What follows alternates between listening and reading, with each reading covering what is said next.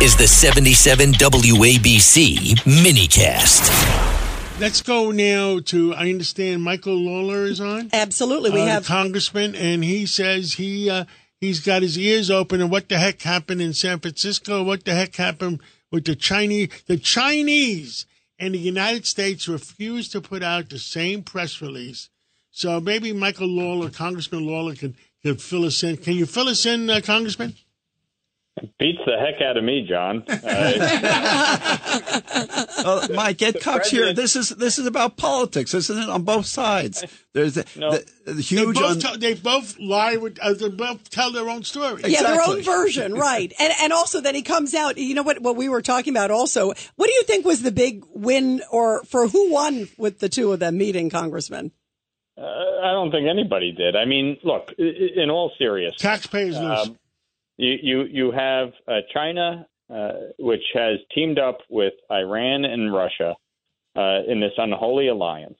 Uh, China is the biggest purchaser of Iranian petroleum.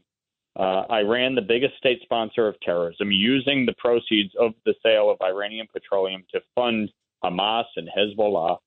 Uh, you have the the crisis in Ukraine with the Russian invasion, and uh, you know the president goes over there for some you know purpose and uh, ends the press conference by saying uh, that he still thinks President Xi is a dictator.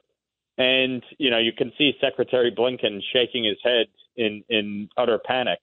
Um, you know I, I don't really know what the intention was or what was actually accomplished here. Uh, but we have real challenges, uh, and and China is our greatest geopolitical foe. Uh, and you look at things like the fentanyl crisis and the precursors uh, that have been manufactured in China coming to Mexico, the cartels, uh, you know, trafficking fentanyl across our southern border.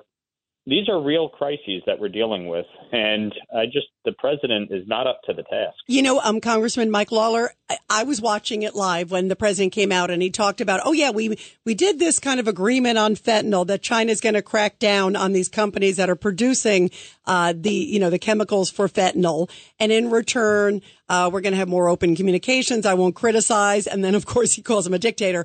But what I found what I found ironic, You can't make that up. You can't You make cannot it up. make that up. You can't make it up. But what I found ironic, and I got so angry watching it, is here he is saying, oh, fentanyl is the leading killer, which we know between 18 and 35 years old in America right now, more than 100,000 lives a year. And it goes right back to what we were talking about before, Ed, um, that it goes back to open borders. My first thought was then seal the border. Like he tried to act like he was Mr. Tough Guy on fentanyl, and, and yet they don't even, they won't even acknowledge the border's open, Congressman. But, but, but wait a minute. It, it, cracking down on, on the manufacturers, it's China.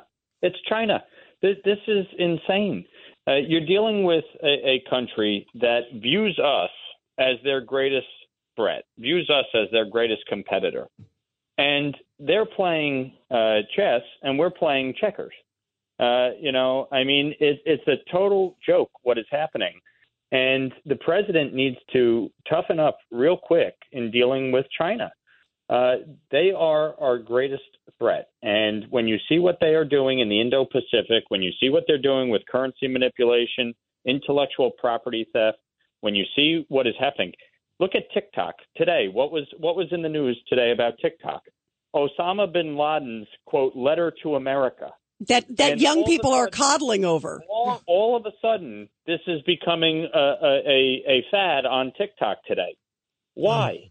Isn't And the that kids- scary? The kids have no idea who. Uh, People need bin to Laden understand was. where where this is being manipulated from. And, and you know, This Congressman. I'm so glad you brought that up because that, that I couldn't believe it on TikTok and it's had millions of views. Some young woman who's a social, a beauty influencer puts out, look at this letter that bin Laden wrote to America praising, uh, praising attacking America, saying that America caused the problems in the Middle East, going after Jews. It was so vile, this letter. And she put it saying, look, isn't this, isn't this a wonderful letter? Millions of people around the world, mostly Americans, were liking it, saying this is a great thing. This is frightening. But but how did it how did it end up in their feeds? That's what people have to realize. What is happening here? The the Chinese uh, use this uh, this vehicle to manipulate uh, our our youth, and and they are totally clueless. Uh, And, and this is a real challenge. You're seeing the the rise in anti-Semitism on college campuses. You're seeing this vile, disgusting rhetoric uh, targeting uh, Jews, targeting Israel.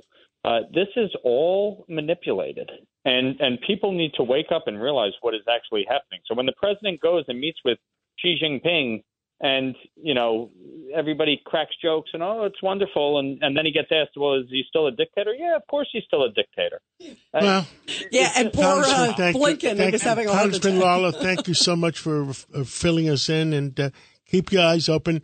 have you met uh, the new uh, uh, The speaker, right? Speaker yet? Oh yes, yep. No, I've I've met him uh, many times over the course of the year, and and certainly since he's been speaker, um, you know, in the last few weeks. Yes. Uh, and you know, look, we uh, we have to focus on the task at hand in Congress. Uh, the American people elected us as a House Republican majority to serve as a check and balance on this administration. They're tired of the infighting. They're tired of, of Yeah. uh, all the squabbling. All right. And uh, need you, are you, are you, are you supporting him now? Oh yeah, All right. absolutely. I voted for him. Thank you, Mike Lawler.